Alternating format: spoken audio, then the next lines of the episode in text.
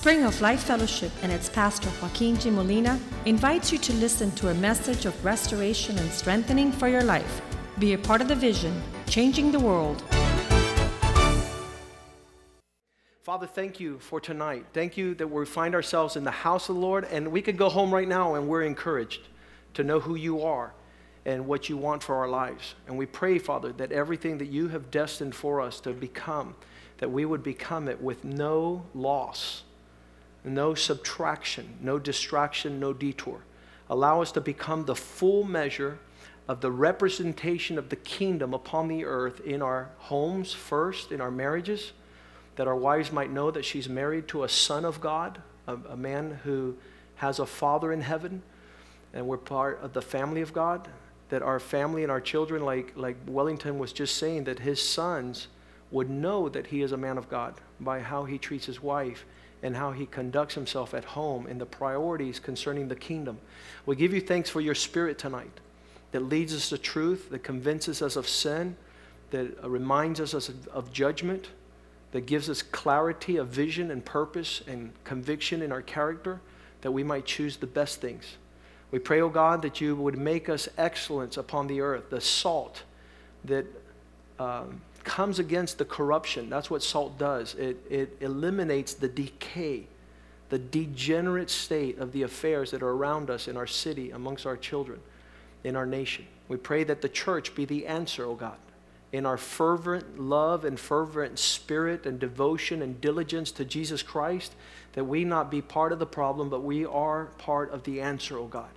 Give us our heart of genuine faith, simplicity, and sincerity in seeking you and, and presenting ourselves as living sacrifices with all our heart, mind, and soul, all our strength, tuned and in harmony with your spirit, so that your glory might be seen upon the earth and men would run to you as they see the wisdom in this house. We give you thanks for every testimony and every expression of your grace through our lives. We know it's you and not us, Lord, that is able to be more than conquerors and overcome the adversity and the anguish and the depression that's in this world because of darkness. We give you thanks in Jesus' name. Amen and amen. Um, as we were traveling, you never know why of things, but last week we heard Robert Morris. How many were here? And uh, we understood how to be delivered from the spirit of the Chaldeans. A lot of you didn't even know what a Chaldean was until last week uh, a man called and says, Should I come to church? Because I'm real busy with graduation. I said, If you don't want the Chaldeans to come after you, you better come. And so he came and he was able to see that the Chaldeans is the spirit of demons that dispossess you from what God wants to give you. That means everything that God wants to bestow upon you, there's spirits upon the earth that want to dispossess you. So we heard about the Chaldeans, and incidentally, uh, sometimes you say, well, Pastor promised we were going to be following Abraham, and now we get into the Chaldeans. Well, if you go to, back to where we left off from Abraham in Genesis chapter 15, and if you go to verse 7, you'll see there that God reminds Abraham, I am the God who brought you out of Ur. I am the Lord who brought you out of Ur of the who? Of the Chaldeans. So it's really important that we knew what the atmosphere and the climate of where God pulled Abraham out of. And it's out of a sentiment and a climate upon the earth in a region where he lived that these people were there. Now, if you look in the exhaustive uh, definition of biblical terms, you'll find out that Chaldeans, right next to it, says uh, evil spirit or demons. So it actually says it like that. Um, and he says, I brought you out of that place to give you a land to inherit. In a place where you were never going to have land, where you were never going to have promise, I got an inheritance for you and I pulled you out of that world. It was similar to touching the issue of the Egyptians and what the Egyptian mindset was and what the promised land is. In Egypt, you needed to work very hard, and what you earned wasn't yours. And in the promised land, he says, I've got things prepared for you that you didn't work for, that you didn't cultivate, and it's my inheritance to you. A land you did not cultivate, cattle you did not uh, grow, uh, houses you did not build. God was going to do all things, and he would be gracious to give us uh, a large inheritance. So here we see in the book of Daniel, we were seeing that when Daniel was taken captive along with the other young men that were taken captive in his time, um, we see that they were held in bondage. This is Daniel chapter 1. And uh, we're going to go to see that real quick. In verse 5. Daniel 1 5.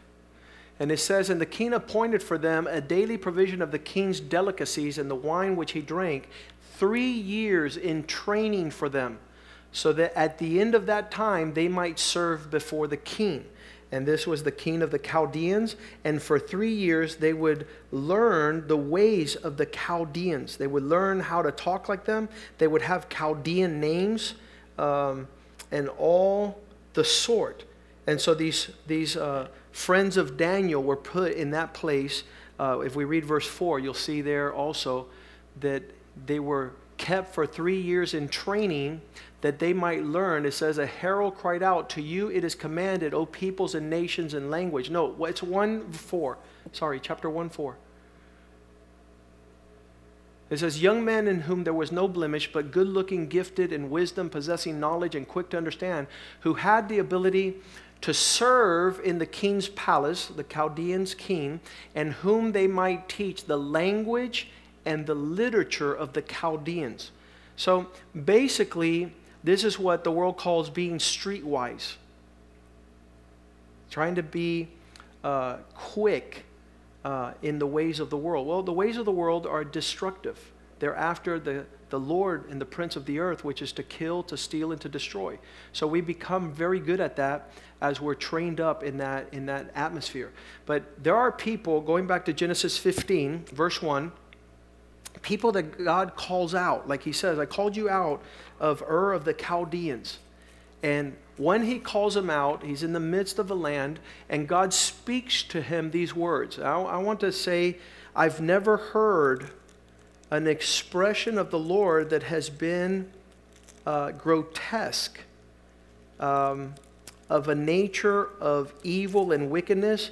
Uh, the, the, the word gospel is good news, good tidings.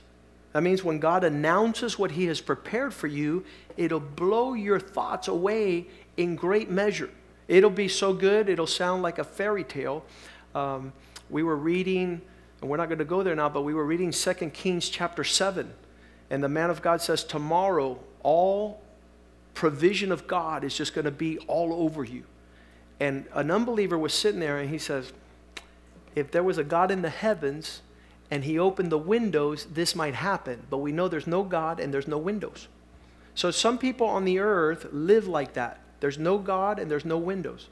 But there's some people that believe that there's a God, that there's a window, and there's, there's things to do for the windows to open so that all heaven comes down upon the earth. There are people that believe that. Abraham was one of them.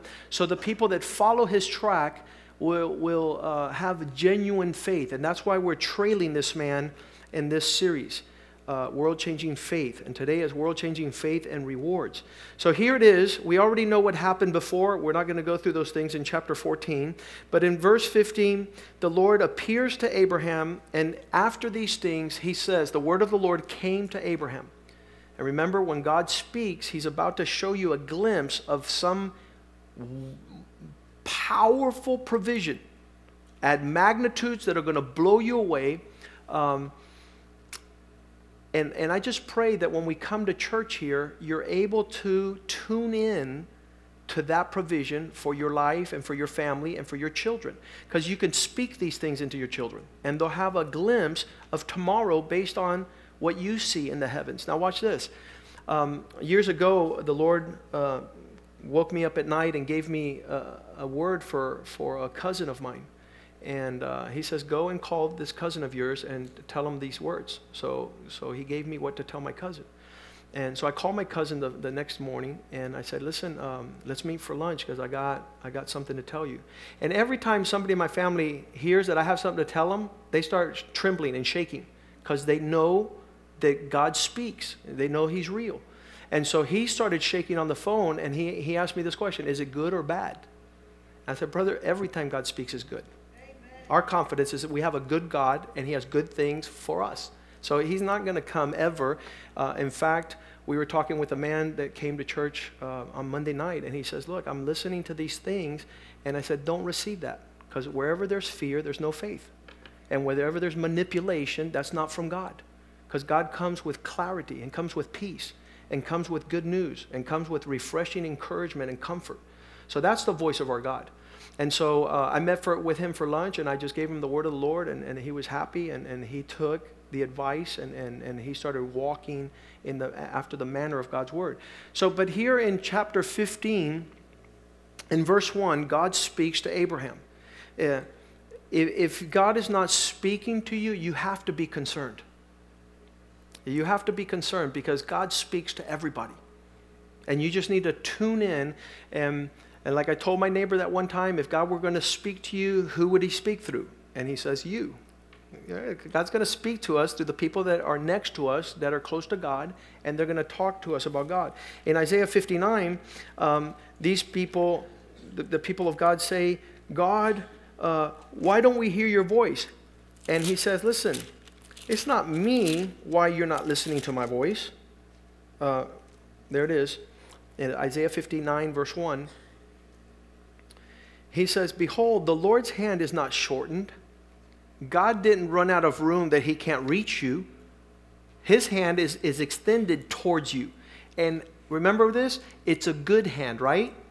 The word worship means kiss the hand that blesses you. A lot of people can't worship. They don't know what it is to be grateful when God blesses them to show appreciation. Um, and so here he says, The Lord's hand has not not reached you so that it cannot save. And it's not that his, he's hard of hearing, that it cannot, that his ear is heavy, that it cannot hear.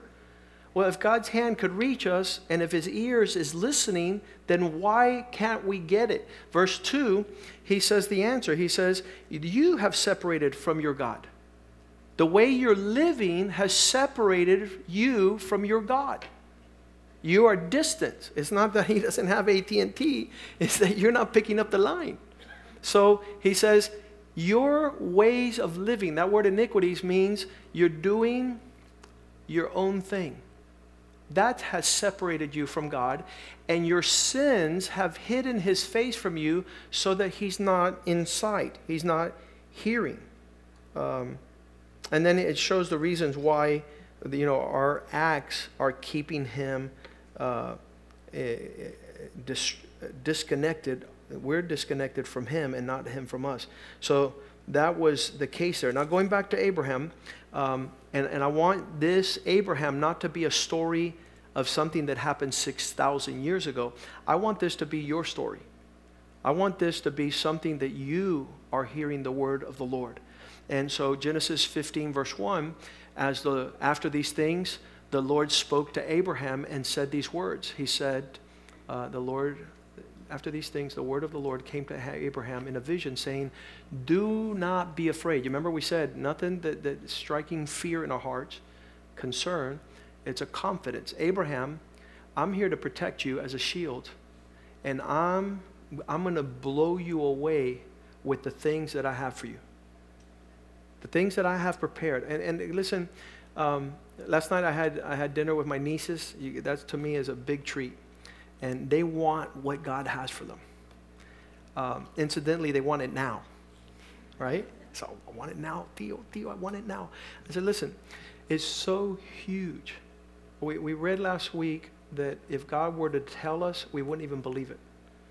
If, if 30 years ago the Lord would have told me that I was going to be a lawyer and I was going to have my own firm and I was going to be a minister and change the world, I was like, man, they're pulling my leg. So God cannot tell us the things that He's prepared us for because they're too huge. We wouldn't believe it. So day after day, they are being revealed through His Spirit and through His goodness. And there it is. I, I want you tonight, since I, this already happened to Abraham and it's an example for us, I want you tonight to put your name there where it says, Do not be afraid, and then say your name. Do not be afraid, Omar. Do not be afraid, Nick. Do not be afraid, Chris. Do not be afraid, Mauricio. Do not be afraid, Sean. Do not be afraid, Jimmy. I got your back. I'm your shield. See, this, this gives us such a confidence, it's not even funny. Uh, when I was graduating from law school, all the kids were running around trying to find out what would happen next. And I was like, I'm going to the beach, I'm going to get a suntan. I'm going to relax. I've been studying too hard. And there at the beach, somebody had fallen off a jet ski, and it was a senior partner of a law firm downtown. And we saved his life. And he gave me a job on Monday. Without an interview, without a resume, without anything, because God had my back. And He's a God that gives me time to come on Sunday and worship His goodness and His mercy and celebrate. It's a God that's constantly opening up the heavens towards us. And so tonight, I want you to put your name there and say, Do not be afraid. I got your back. I'm your shield. And I got things prepared for you that you would not even come close to believing if they were revealed. Now, in front of this, the only thing I could do is fall to the ground and start worshiping God. The only thing I could do as a response of the goodness of God is what Paul says. He says, Because God is exceedingly good and his mercy endures forever and his love is, is, is huge, that the only thing I could do is contemplate. In other words, watch this. What is the expression of excellence of worship? Worship the response of acknowledging that God is good. Since He is incredible, since He's mighty, um, how do you praise and glorify His name? How do you magnify, make, make Him the topic of conversation and the air that you breathe of existence? His goodness in every shape, and form. The Bible says, knowing the width, the length, the depth, the, the full measure of His love. How do you put that in measurable forms? So, however you think it is, um, and these expressions is what is due. Um, it is the natural response of the immensity of His grace. So atheists go around saying there is no God. And the reason they do that is because if you acknowledge there's a God and he's done something, you owe him big time. So, in order that they don't owe God anything, there is no God, and I don't have to kiss his hand. I don't have to worship. Uh, the word we find worship in the New Testament as the Greek word prokuneo, and that, that word means kiss that hand. Kiss that hand. And they said, We don't understand that word, kiss the hand that comes towards us. But they say, Listen, it's what a dog does when his master gets home. By the time he's done, you are drenched. And all he's saying is, I love you. I can't live without you. I acknowledge that you are my master. And that's what the word worship means. So it doesn't mean an absence of acknowledgement. Listen to me. They did not compare worship to how cats respond. Who are you? You live here because of me. I feed you. I take you out. But they, they have no return of affection, of acknowledgement. Um, there's nothing worse in the kingdom to be a cold cat. Okay? Okay, so here it is. What do you think would be the response of Abraham when God opens up the heaven and he says, have my peace, be still, fear not. And what I have for you is I'm your shield, and I have everything prepared at levels you wouldn't believe. What would you think would be the response? I, you, you, this is, I'm going to I'm gonna tell you before I ask you because this is a catch 22. That means you're in a lot of trouble. Because instead of us having excellence of worship, we go around going, I this, this stuff is this is weird. This is, I mean, what do they expect for us to go around going to church all the time? And listen, the vast expanse of His grace and goodness upon your life is that you would be on your face 24 7. The Bible says, give thanks to God always. Always. To be in a state of rejoicing. Rejoice in the Lord always. And again, I say rejoice. There would be no motive uh, for any disturbance, turbulence in that expression of peace. Now, verse 2, here it is. It's arrived. His response to what God has just told him. And 99.9% of the time, this is our response. But Abraham, instead of him saying, Lord, you're too good, you're too merciful, I just won't even speak again the rest of my life because just you've just you've gave me you've given me what I was looking for. He says, Lord, what will you give me seeing I don't have a child and the only thing I have is this guy who lives in my house who's going to inherit everything called Eliezer of Damascus, my servant.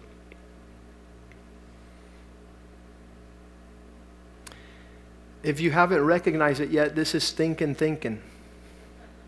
This is a dysfunctional dude. This is a guy who can't acknowledge the vast expanse of the expression of God's goodness in his life, and he is not respo- corresponding or responding in a manner that is beneficial to his relationship with God. Um, the expression used amongst the Americans, since we live in this country, and they say this guy is biting the hand that feeds you. His lifeline to this single man in the middle of the desert going nowhere is a God who's on his side, who's going to f- take care of business. And his, our sinful nature does not allow us to be the people who receive the goodness of the Lord our stinking thinking and our approach to an open heart, and Paul used to say this the more I open my heart towards you, the more your heart is closed towards me. The more I love you, the more I'm despised. And, and, and that's dysfunctional. It's not supposed to work that way. So he is complaining. I don't know if you figured that out yet. He is hearing about the great rewards of a life of faith, of walking with God and it's going to get worse, people. It's going to get worse. Because now this guy is going to throw a pity party. And he's going to say, God, remember all the things that I have done. Remember that, let's go, let's go continue, verse 3. Then Abraham said, Look, you have given me no offspring. I don't know if you call that an accusation. He's calling God on the lapse of what is missing and not in the abundance of what he has just heard and received. Um, I've, I've, I've heard uh, people say, Oh, I can't believe I was sick and nobody brought me soup. I said, but did they visit you? Yeah, they visited me. Yeah, but they didn't bring me soup.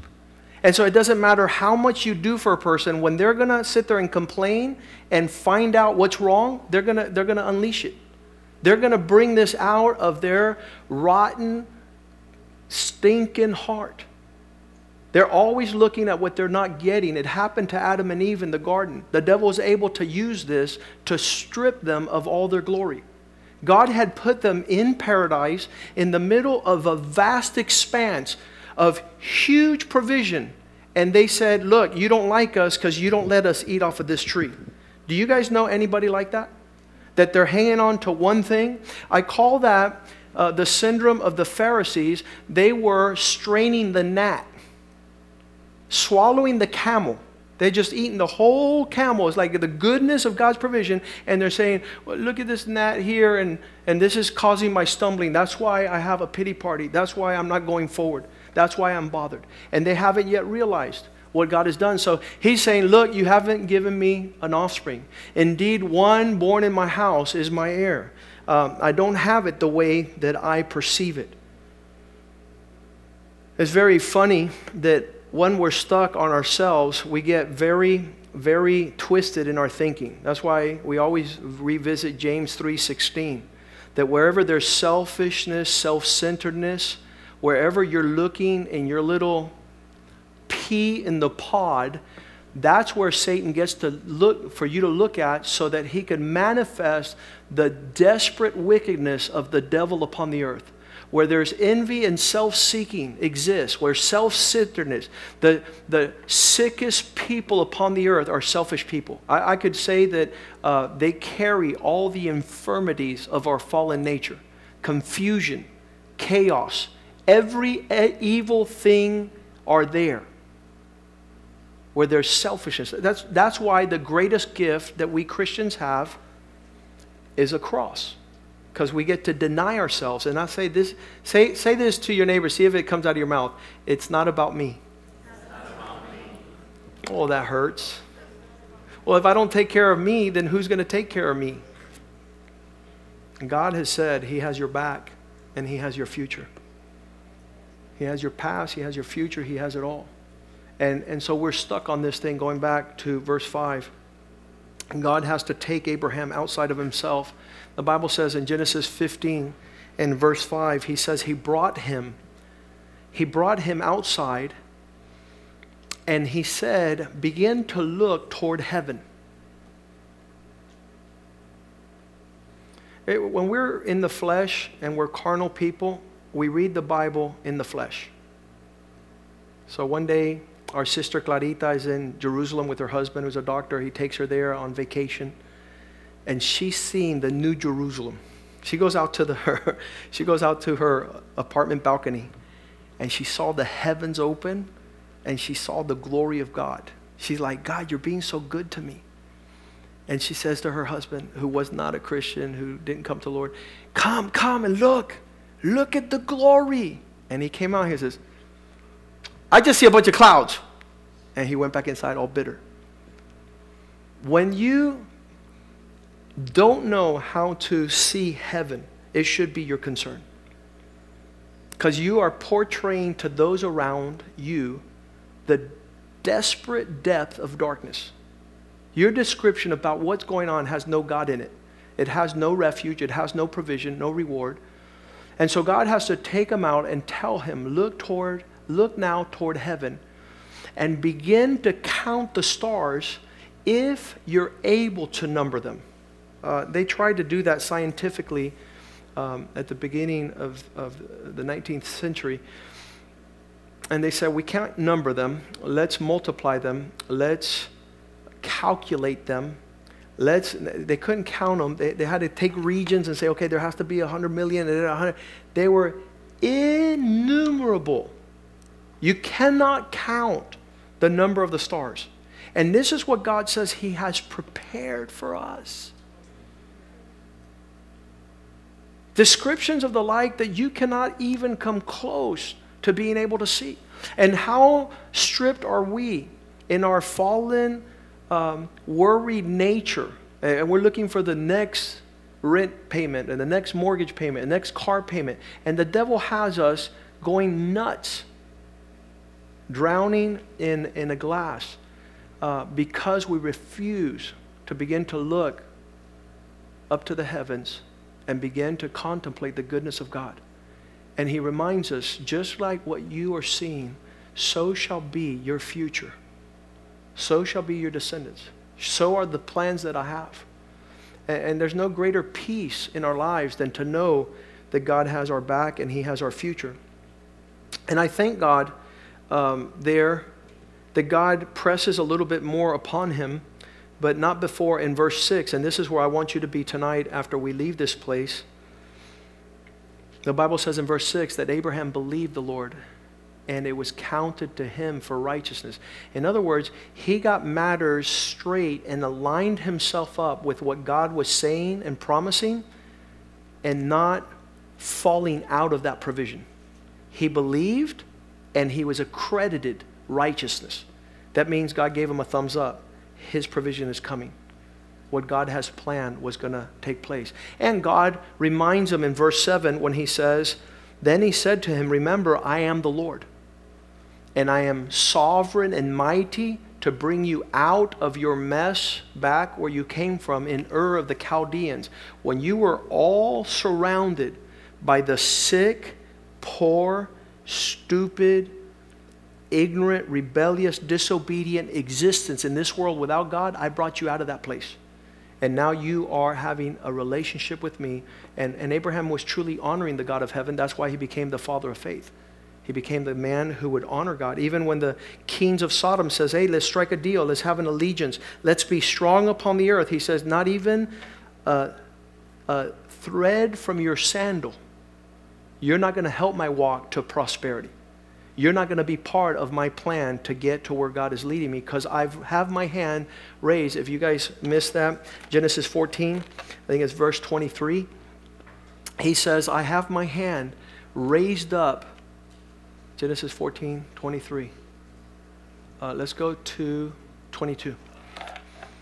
He says, Abraham said to the king, I've raised my hand to the Lord. He's the Most High God. He possesses everything in heaven and on earth. Verse 23. So, not even a, a, a strap from your sandal. I will take anything, I will not take anything that is yours, lest you say, I made Abraham prosperous. I'm the one that blessed him so that he has a future. Um, and God is saying there in Genesis 15 7, Abraham, go back to the time that you were a big zero with nothing in sight for a future. The best you could hope is the future your parents had given you that were living in a place where the Chaldeans were ruling. Um, as we are seeing this, I want you to lift up your eyes to the heavens tonight and really say, God, you're my blessing. You're my prosperity. You have poured it out. Even when I think it's world or worldly connections, it's you having extended your mercy, and you are the ones that have grant me the victories. Now, we sit in good company with people that always uh, ask, you know, I, I was saying that to one of the gentlemen that was uh, uh, going to lunch with me yesterday. Um, he says, Pastor, is it normal to still have sinister thoughts like when you were in the world to not trust God? Like your, your mind plays games on you that, you know, um, God's not being fair. You know, why would God do this? Because we were, we were talking on, on Monday night here. The men's meeting was amazing on Monday night. And we're talking about a guy who goes to see the prophet. And the prophet tells him, Tell the king that he's going to live, but he's really going to die. And the guy who's asking for the information is saying, Why would the prophet say that? Well, the thing is that he wasn't going to die from the infirmity he had. He was going to die because the guy that was asking was going to kill him. And so, as the prophet is saying, Tell him he's not going to die of that condition, but that he's going to live, but he's really going to die. He was seeing that the guy who was asking had a murderous plot the next day. And so, in all these ways, um, he says, when I saw that, I said, God's not fair because why would he have the prophet lie? And, and, and sometimes we want to get streetwise with God. And we want to say, you, you say you're going to bless me, and you say you have a reward for me, and you got my back. Well, then where's my kid? Where's my inheritance, my, the descendants? Why are you playing phony on me?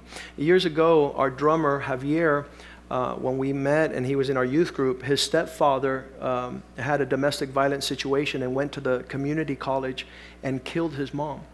And the stepfather murdered that woman, shot her in the head, shot her in the heart. And, and Javier was going to our youth group. And he came that night. He's 19 years old at the time. And he came and, and he has this look on his face like, I don't get it. How come if my mom was a Christian and I'm a Christian and we call ourselves Christians, why would God allow this to happen? And, and I didn't have an answer for him, but I did tell him, don't let the devil play mind games with you. Don't, don't let the devil give you arguments against God because it'll only serve to destroy you. So his natural response, and this was even before I talked to him, his natural response that day when he saw his mom on the ground at the parking lot of the college and the yellow police lines, and his mom was covered, he said, Thank you, Jesus. What he was saying is, I trust you, God. I don't understand and I don't see things right, but I don't want to allow the devil to come in my life and twist my thoughts into knots so that I don't trust God and that I can't get to know him. So the same thing was happening there. Um, and we're in good company because almost, almost all the prophets, Um, if you go to, I think it's First Kings, um, you know something, I had a 19. I had, I have notes everywhere. Let's go to, to I don't know where I put it. Um, I had a post it note up here. Is it? Thank you. There it is. 19, verse 14. Uh, one, of the, one of the prophets is running for his life in this verse. And look at, look at his sob story, and maybe you have a sob story too. And he said, I have been very zealous for the Lord God of hosts. I've been faithful, God. I even go to church twice a week. Because the children of God, then we start talking about what other people are doing. Because the children of God have forsaken your covenant. There, there's Christians that don't even go to church on Wednesday. I go to church on Wednesday, God.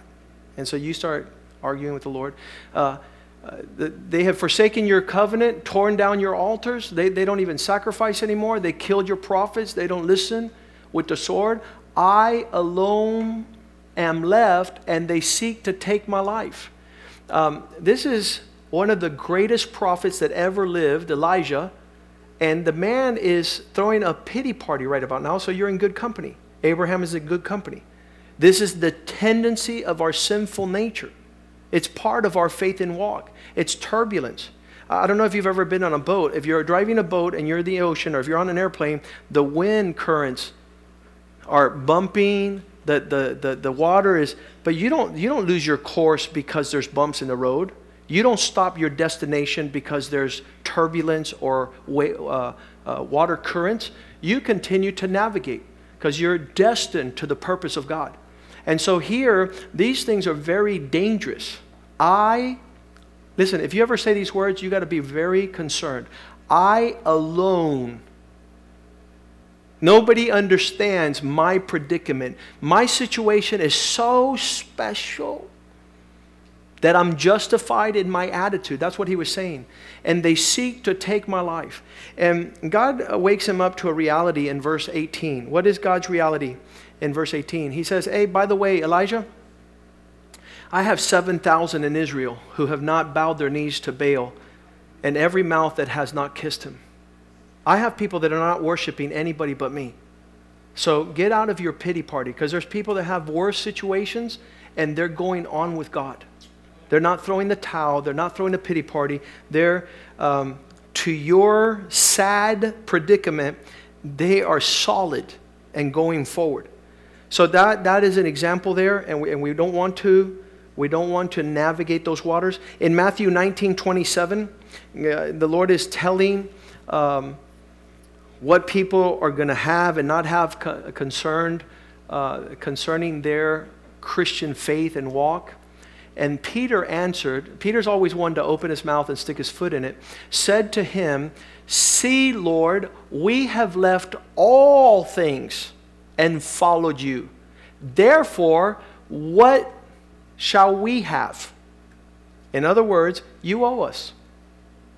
What we're doing for you, how we live, how we worship, how we serve, how we're your disciples, what is our reward? What is our, uh, what, what are we going to get for this? Um, these things, just so that you know, are these men, I believe they're in the Bible. These things are in the scripture for our learning. How many thank God? We're seeing this stuff that's real in our lives. And so we're seeing it in Abraham's life. He's just got the huge, great news of everything God has for him, so he doesn't have to worry. And he's blaming God like you're not fair and what you're talking is baloney. I don't believe you. So that, that could have the possibility of forfeiting him in the race. He throws the towel, he quits. He's not going to inherit. Um, here, Peter is saying, Look at everything we've left, and we still don't have. I mean, come on, Lord, I've been waiting for a whole week, and you still haven't answered. You still haven't shown up. You still, you're still not there for me. You, you don't have my back. These things are called silent complaints. Sometimes they, they're just in our thoughts, they're in our hearts. We never told even our wife or our children. We don't tell the pastor, we don't tell the church, but we have something lodged in our spirit. If I'm who I am and I do what I do, I shouldn't be living what I'm living and going through what I'm going through, and I really am not on fully with you. I'm not on board with what you have for my life. And this soft, I, I, read the, the definition in the dictionary. It says a soft, indistinct sound made by a person uh, quietly at a distance. A, a complaint. Listen, uh, from that thought that rises up in our heart that it's not fair what's going on in my life, I don't understand what's going on, why you did this, how it happened, I don't believe that you have any good intentions with me. Uh, you have the far extreme uh, of Job, chapter 2, verse 9, and his wife becomes his loud murmuring, saying, Why don't you curse God and die? Could, could you agree with me that if we let these thoughts that question God carry on the storm, they'll grow up at that level and we'll hold a finger out to God saying, You're not fair, you're not righteous, you're not good, you don't have a future. And so that big finger comes up, and you know what that makes you do? It makes you run from God. And you'll never see what God had for you because the devil threw a seed of murmuring. And so here is the full expression of that in this woman's life. But listen, listen to her husband in Job 120. As he began to receive news of his loss and his devastation, then Job arose and tore his robe and shaved his head and fell to the ground and worshiped. Verse 21 As this occurred, he said, Naked I came from my mother's womb. I didn't come here with anything. The Lord gave, the Lord has taken away. Blessed be the name of the Lord. Um, this man has a level of, I trust God's hand. I don't understand it. I don't know why, but he's been a good God. And I came here with nothing, and I plan to leave with nothing, and blessed be his name. So the Bible says in verse 22 that through all of these things, Job did not sin, nor did he accuse God that he had done anything wrong. Job chapter 2, verse uh, 10 he responds to his wife, but he said to her, You speak as a foolish woman speaks. You speak as one of the foolish women speaks.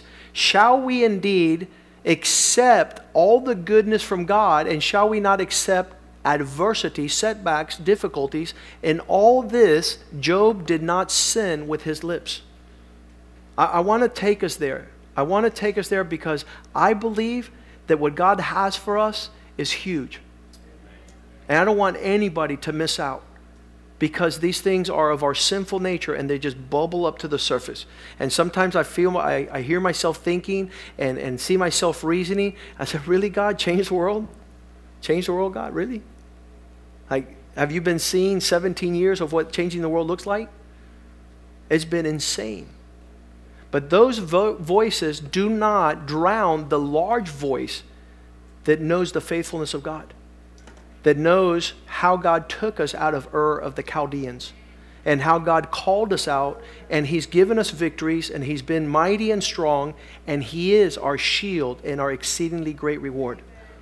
And faith has filled our hearts more than fear. We believe God more than we don't believe God. Uh, I told that to a friend of mine. He's a pastor. Um, he is a wild pastor. And. Um, some people ask me, why do you hang out with that guy? He's, he's like weird. I said, because I like him more than I don't like him. He has more favorable points in serving God than the foolish stuff he does that is not probably to my liking. So I even told him. Uh, we went to dinner one time with my wife, and when we get to the restaurant, he's drinking a beer and so he looks at me, he goes, Joaquin, you're not one of those pastors that say pastors can't drink beers, right? I said, No, I'm one of those pastors that don't have to drink a beer to say that I could be a pastor that could drink a beer. You didn't get that? Okay, that's fine. Um, no, I'm not going to say it again. Let's line ourselves up with God so that in our hearts we squelch. Um, when you got a CB radio receiver, there's a, a, a, a, is it squelch? Those guys that know squelch, there's a button on there that usually, if that button doesn't exist, you're hearing this. You're hearing shh, breaker, breaker, shh. And when you turn the squelch button, it eliminates all that busy noise that doesn't let you hear the other side. So, what I'm saying tonight, let's squelch the murmuring voice that said, God, you don't have my back. You don't have a future. I am full of fear. I have no reason not to be. Let's get that out of our lives. Why? The Bible says in 1 Corinthians 10, verse 10, that that was the attitude that the people of Israel had in the desert. 1 Corinthians 10:10 10, said, "Do not be a complainer as some of them complained, and as a result of their complaining, they were destroyed by the destroyer." What does this mean? When bad things are taking place, don't sit there and look at the bad things and say, God's not in this and there's darkness. Turn yourself over to God and begin to glorify and praise that this thing is about to get its head cut off.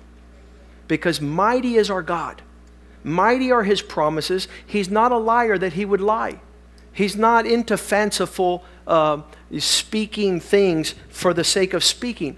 And so the Bible says that in the desert, as they left Egypt to go into promised land, some of them began to complain.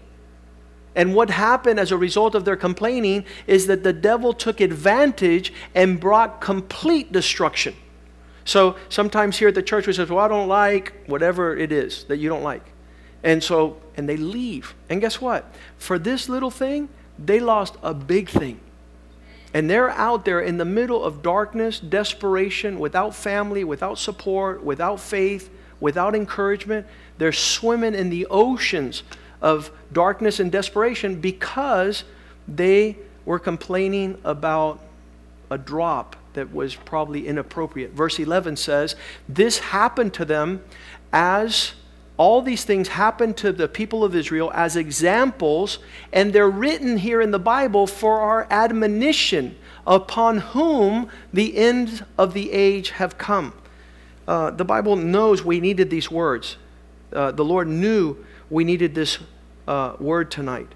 Um, many times when we hear what's going on in other places, in John 21 18, again, uh, Peter uh, opens his mouth and sticks his foot in his mouth um, the Lord is telling Peter, Your life, most assuredly I say to you, when you were young, you girded yourself and you did what you wished. But when you are old, you will stretch out your hands, and another will lead you and carry you where you do not wish. Verse 19. This, the Lord was saying, uh, he spoke, signifying what type of death he would glorify God. And when he had spoken this, he said to him, Follow me. Verse 20.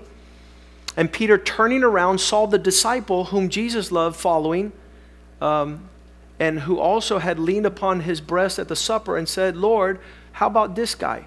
How about who is, who is the one who betrays you? Verse 21. Peter said to him, uh, said to Je- Peter, seeing him, said to Jesus, But Lord, what about this man? What, what about John? You know, um, is he going to get something more than me? Is he going to uh, have his prayers answered faster than me? And the Lord tells him this, this question, he, this answer. He says, Jesus said to him, If I will that he live forever till I come, what is that to you? You follow me. That eliminates comparison. Well, you answered this person and she's married now and I'm still not married.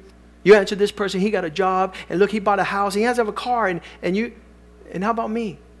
And all those little nitpicking arguments could destroy your faith walk, could destroy everything God has for you. I've seen it happen so many times before. Uh, young girls who, who says God's not going to show up on my behalf, and they run to the Chaldeans, and now they're serving in Babylon in confusion. They're serving in, in, in really messed up scenarios because it all began with a, a little grumbling.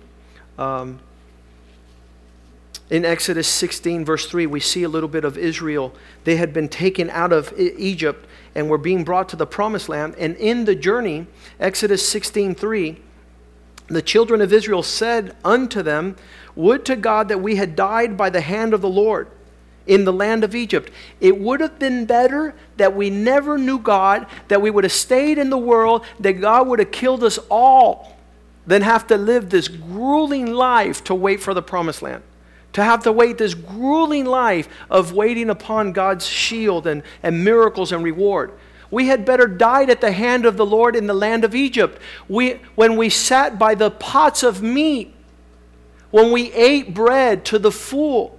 Man, when we were slaves eating grub, they're saying there was the perfect paradise.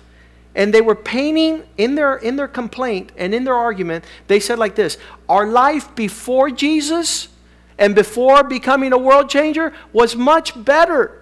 We did whatever we want. We could go wherever. We, we didn't have to have this hassle. And there, for you have brought us out into this wilderness. They, they considered a place where God was dropping from the heavens everything they needed.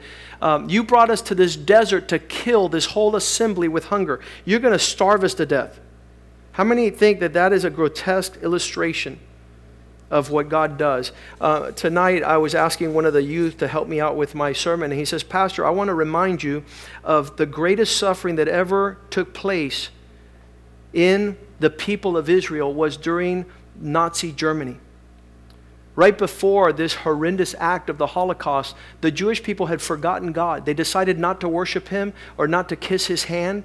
And they decided they didn't need God, they didn't need the promised land, and they began to act like God did not exist. Well, they, uh, such a horrendous darkness fell upon them. It was a horrible slaughter that began the nation of Israel at their darkest moment became their badge of honor and identity. They began to become so close in their affection for one another that they started their nation. They went back to Israel and they started forming out of the desperate wickedness that befell them. Now they had a level of national pride, um, and only until the worst of their nightmares. Trusting God in our darkest hour becomes the birthplace and the springing of the things that God has for us. The promises in Job chapter 5, verse 20. In a desperate famine, he shall redeem you from death. Uh, I often, uh, let's go to Job 5:20. I often look around my life and I begin to measure darkness. I don't know if you know how to do that. A time where uh, you can't see with clarity, a time that you're insecure, uncertainty, where uh, you don't have the, the support or the encouragement or the words or the hands. You, you don't see this stuff. And I always say, I've learned from men of God that these are only prophetic announcements of coming glory. It, he will turn your ashes into a place of great glory. He will turn your mourning into dancing. From tears, you will return with laughter. So it is these times of deep darkness that we can see the greatest redemption. He shall redeem you from death, and in war, at adversity, the power of the sword. He'll show you his strength. Psalm 37 19 says like this It says, The Lord knows the days of the upright. How many knows that, that God has a measure of days he's given you? and He has to accomplish His great promises over your life during the period of time that you have upon the earth. So you know that His glory is coming. You know His promises to be fulfilled. They shall not be ashamed in the evil time, because in the days of famine they shall be satisfied. In the days where you're not seeing promises fulfilled, get ready because they're coming. And this journey and time is called faith that we inherit the promises of God. Let's stand tonight and, and make it your, uh, your heart's expression tonight that God has been good with you, allowing you to come here tonight and hear again that He is the source of every good and perfect outpouring from heaven. Now, make sure you're connected. Make sure you're not distant. Make sure your murmuring doesn't become a loud murmuring because at that point, the devil has advantage. The devil has uh, upper hand in your life and makes you make decisions without God, without His Word, without His Spirit, without His grace, and that is a very uh, dark place to be. As the musicians come forward, can you bow your heads and close your eyes and thank the Lord tonight and allow your thankfulness to be louder than your questioning his goodness and accusing him, seeing I have no offspring, seeing I have no fruit, seeing I have, I, have invested, I've poured in, I've sold myself out, and, and still what you say about my life, I can't see even a glimpse of hope. And so God takes you and puts you in a place where you could hear from heaven like tonight. Come outside and look at the stars. If you could count them, From the time this service started tonight, if you can count how many times God has thrown you a lifeline, you'll know how much you're precious in His eyes, how much love is, uh, is bestowed upon you. And every time I run into that darkness and, and place of confusion, I always look at the cross and I say, That is sufficient. If you don't do anything else but what you did in Christ, I I'm satisfied. I'm quieted. I don't have a complaint because I was going to death. I was going to hell. I was going to be eternally lost. And at that point, you cared for me when I didn't even know you. How much more now that we have uh, that on our side? We've seen His goodness. As we sing this song, um, you talk to the Lord now, and then I'm going to pray so that we leave this place headed uh, for open heavens and purposes that you're going to remember this sermon for the rest of your life. And you're going to say, Pastor, that night I decided to go to Wednesday night is the day that I stopped questioning. I stopped putting stuff before God that was disturbing me attaining the things that He had for me.